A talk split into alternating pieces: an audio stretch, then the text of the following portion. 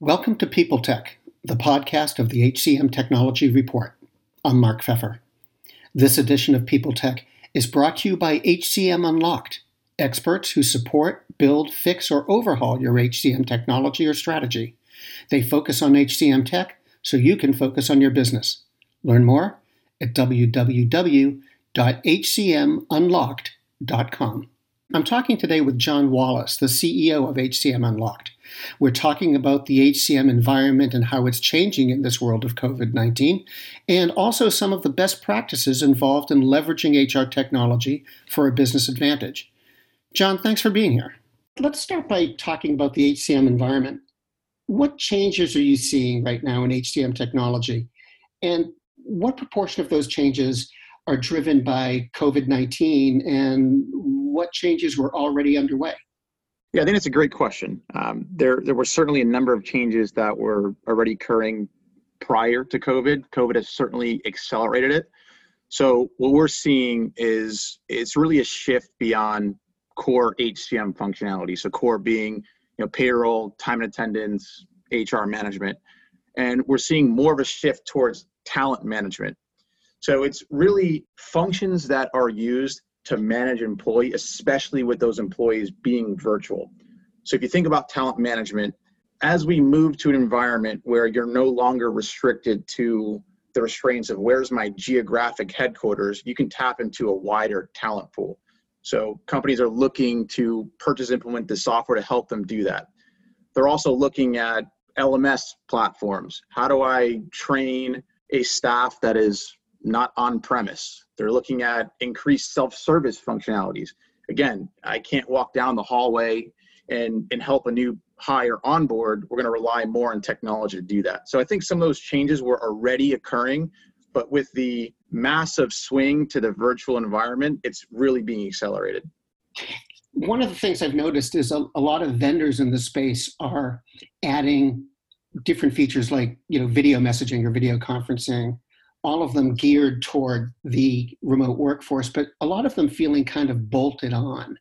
Do you think that HCM vendors in general are really rethinking how work is getting done and, and thinking about changing their approaches to to align with it?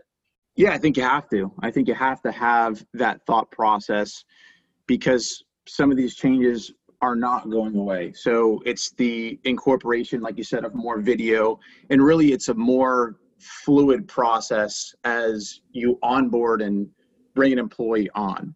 Um, it, it also leads to really the, the need for better integration. So looking at this as more of an HCM ecosystem, saying how can I play with some of the best in breed technologies, put them together in a process that makes sense for employees and it's, it's easy to use for administrators.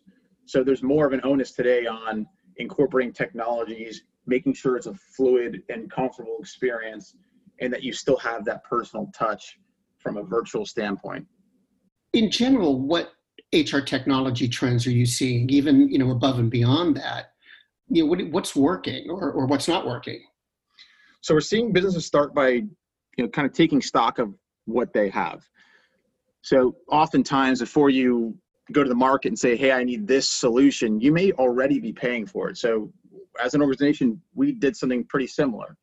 So we used Microsoft for our email and we were also using Zoom for our video calls. And it wasn't until our operations team said, hey, why are we paying for Zoom? We have Microsoft Teams. Why don't we just implement that and make the switch? So organizations are doing the same thing with their HCM technology. So once they identify what they have and what they don't have, there's optimization. So how do we get our current tech to work as it should? And again, this is today it's it's very important when you have a virtual workforce. You need technology that works. And so when you're looking at a situation today where there's a need to optimize and there are gaps in the market that's identified or gaps in your technology is identified, the next question becomes how do I fill that gap? There's been a rise in some of the leading vendors in their marketplace working with best in breed solutions and what that leads to is really it's a rise in a need for integrations so mm-hmm. we have a team of software developers and i can tell you on almost a daily basis we're getting asked does this technology integrate with that technology you know what, what does you know, can we build this API? And, and it's new and it's different. And again, it's, that's just exponentially increasing as organizations are taking stock of what they have and then actively looking to plug those gaps. Now, when you're doing this kind of implementation and, and integration uh, is a big part of it also, what, what makes it also difficult, especially when it comes to HCM technology? Yeah, I think that's a great question, and that's that's one that we get all the time. And I think it starts with having just the right perspective of what needs to happen in an implementation. So it's really it's a combination of its capacity and know-how. So do you have the staff currently, if you're an organization that really understands payroll and HR, but they also understand the technology. So you, you got to have the know-how. It's not just about payroll and HR, it's about payroll and HR technology as well. Then you have the capacity to do so. So if you don't have the time, it's not going to happen. I may be really handy around my house and you can give me a ton of free time, but just because I'm handy around my house doesn't mean I can build a house from scratch. It's a completely different skill set. I think organizations today in the HCM space are starting to tap in to those specialists to help in that process. And I don't think this is something new. Oracle, SAP, Microsoft, they've been using third party implementers, for example, for, for decades now. And it comes down to just understanding does my team have the capacity? Do they have the know how? And when we get into a situation as a company, and again, we help organizations to, to build their HCM software, to optimize, to utilize their HCM software, you know, what we're looking at is kind of a multi-phased approach. So the first is design. So sometimes companies just they don't know what they don't know. So what can we get the system to do? We've got an ideal for a you know workflow for onboarding an employee how do we build that so that's kind of the first step is what does design look like? And oftentimes companies need help with figuring out what are my design options. The second piece and i think this might be the most difficult piece of an implementation is the data migration. So how do you properly get the data from your existing system into your new system? And then during that blackout period during the data conversion how do you main maintain two systems at the same time, especially if you're not as trained in your new system that you're purchasing. Mm-hmm. So we identified that as a massive challenge. And what we did, because we already had these fantastic developers uh, as part of our team, is we built, and it's proprietary to us, a data validation tool that takes what does the current system data points look like, what does the new system look like, and it cross compares. In addition to that, it's also a smart tool. So if I have a social security number, for example, if it says ABC in system one and ABC in system two, yeah, it matches, but we know that ABC is not a relevant character for a social security number. So I think that's incredibly important. So in the, in the current environment today, data validation is an art when it should be a science. Anything data driven should be scientific. And what's happening is companies are essentially downloading Excel documents they're doing VLOOKUPs and they're just spot comparing different sections to see if the data transferred over correctly.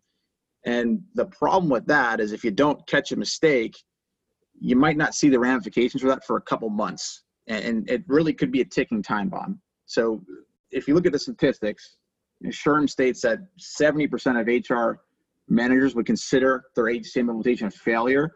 I think the data is probably one of the biggest reasons why. Mm-hmm. And then finally, what, what makes this process so difficult, final important piece is the proper deployment of the technology. So an HCM system, especially if it's new, is not going to work effectively if all end users don't know how to use it. So we're talking about really hands-on training beyond just the administrators. So do the employees and the managers understand how to use their technology? And if you don't figure out a way to train everyone, there's going to be problems. And I think that's going to lead to the perception that we had a failed rollout. It must be made even more difficult by the fact that the HCM technology tends to hit every part of the company. That's a really great point. Is that you know it's not like this system sits with just accounting or you know just sales or just marketing or just finance. It's a fact that every employee is going to use a system and they're going to use it in a different capacity. So you can't just do a blanket rollout, a blanket training. Everyone uses it a little bit differently depending on their role and function within the organization. Can you talk about the ASO model? What is it? How does it work? How do you use it?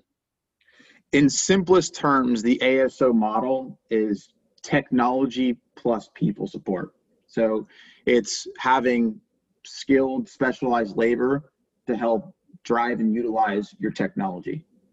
And and what's where is it now in terms of adoption by employers and where do you think it's going?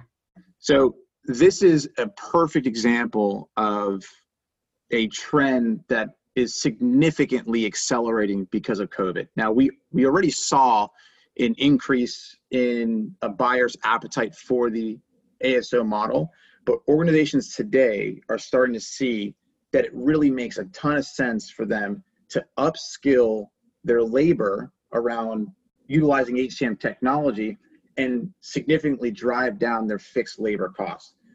So, with the increased acceptance of a virtual workforce model, I personally believe that the traditional way to staff your payroll department with W 2 employees is obsolete. I'm not saying that there won't be uh, one or two payroll HR people and of course it differs depending on the, the size of your organization but if we're focusing on the mid market i really think that businesses are going to want to strategically approach this upskill their staff and significantly drive down their fixed labor costs by tapping into a specialized workforce model that is the ASO model. There really is no benefit of having a full-time employee or employees driving that software. would you, you can get experts to do it at a fraction of the cost. In the HR world, I can hear people saying or asking what's the difference between an ASO model and, say, a PEO. Could you explain that? Sure. I mean, the big difference there is that the PEO is going to add the insurance line. So whether it's a workers' comp or or health insurance, whereas the ASO is just technology people. So if the PEO, if the ASO is technology plus people, the PEO's technology plus people plus insurance. And I'm not advocating that we don't need an HR team, I think you do, but it, it's it's about strategic HR. So if you look at Amazon, for example, if anyone's received a package from Amazon, the person who delivered that package and the fleet of delivery trucks, those are not Amazon employees. That function's very important to the business, but those are not employees. Now, does it mean that you outsource the strategic functions of what's Amazon's growth initiatives and their vision for the future? But there are certain tactical components within payroll and HR that really don't make sense to keep in house. What do you think the future of the model is, given all that's going on in the world right now? Uh, massive growth. I, I really do. I think if we were to look at this, you know, two, three years from now, uh, this is the way to do business if you want to be cutting edge and want that competitive advantage over your peers tapping into more skilled labor driving down fixed costs making better decisions because you have optimized and fully rolled out hcm technology. As you mentioned labor drives a business so having technology that is fully built out and operating smoothly and producing you data that you can act on and make the right decisions again, two to three years from now, I think the ASO model is the norm. Well, thank you. Thanks very much. Thanks, Mark. That was John Wallace, CEO of HCM Unlocked. And this has been People Tech from the HCM Technology Report. Brought to you by HCM Unlocked. They focus on HCM technology so you can focus on your business. Learn more at www.hcmunlocked.com. And to keep up with HR technology, visit the HCM Technology Report every day. We're the most trusted source of news in the HR tech industry. Find us at www.hcmtechnologyreport.com. I'm Mark Feffer. Faith in the news media has been challenged, making it even harder to get stories told. The Friday Reporter podcast was created to help audiences better understand the media by hosting journalists who will answer the questions to which we need answers. Join me every Friday to hear more. Do you love news about LinkedIn, Indeed, Google, and just about every other recruitment tech company out there? Hell yeah. I'm Chad. I'm Cheese. We're the Chad and Cheese Podcast. All the latest recruiting news and insights are on our show. Dripping in snark and attitude. Subscribe today wherever you listen to your podcasts. We out.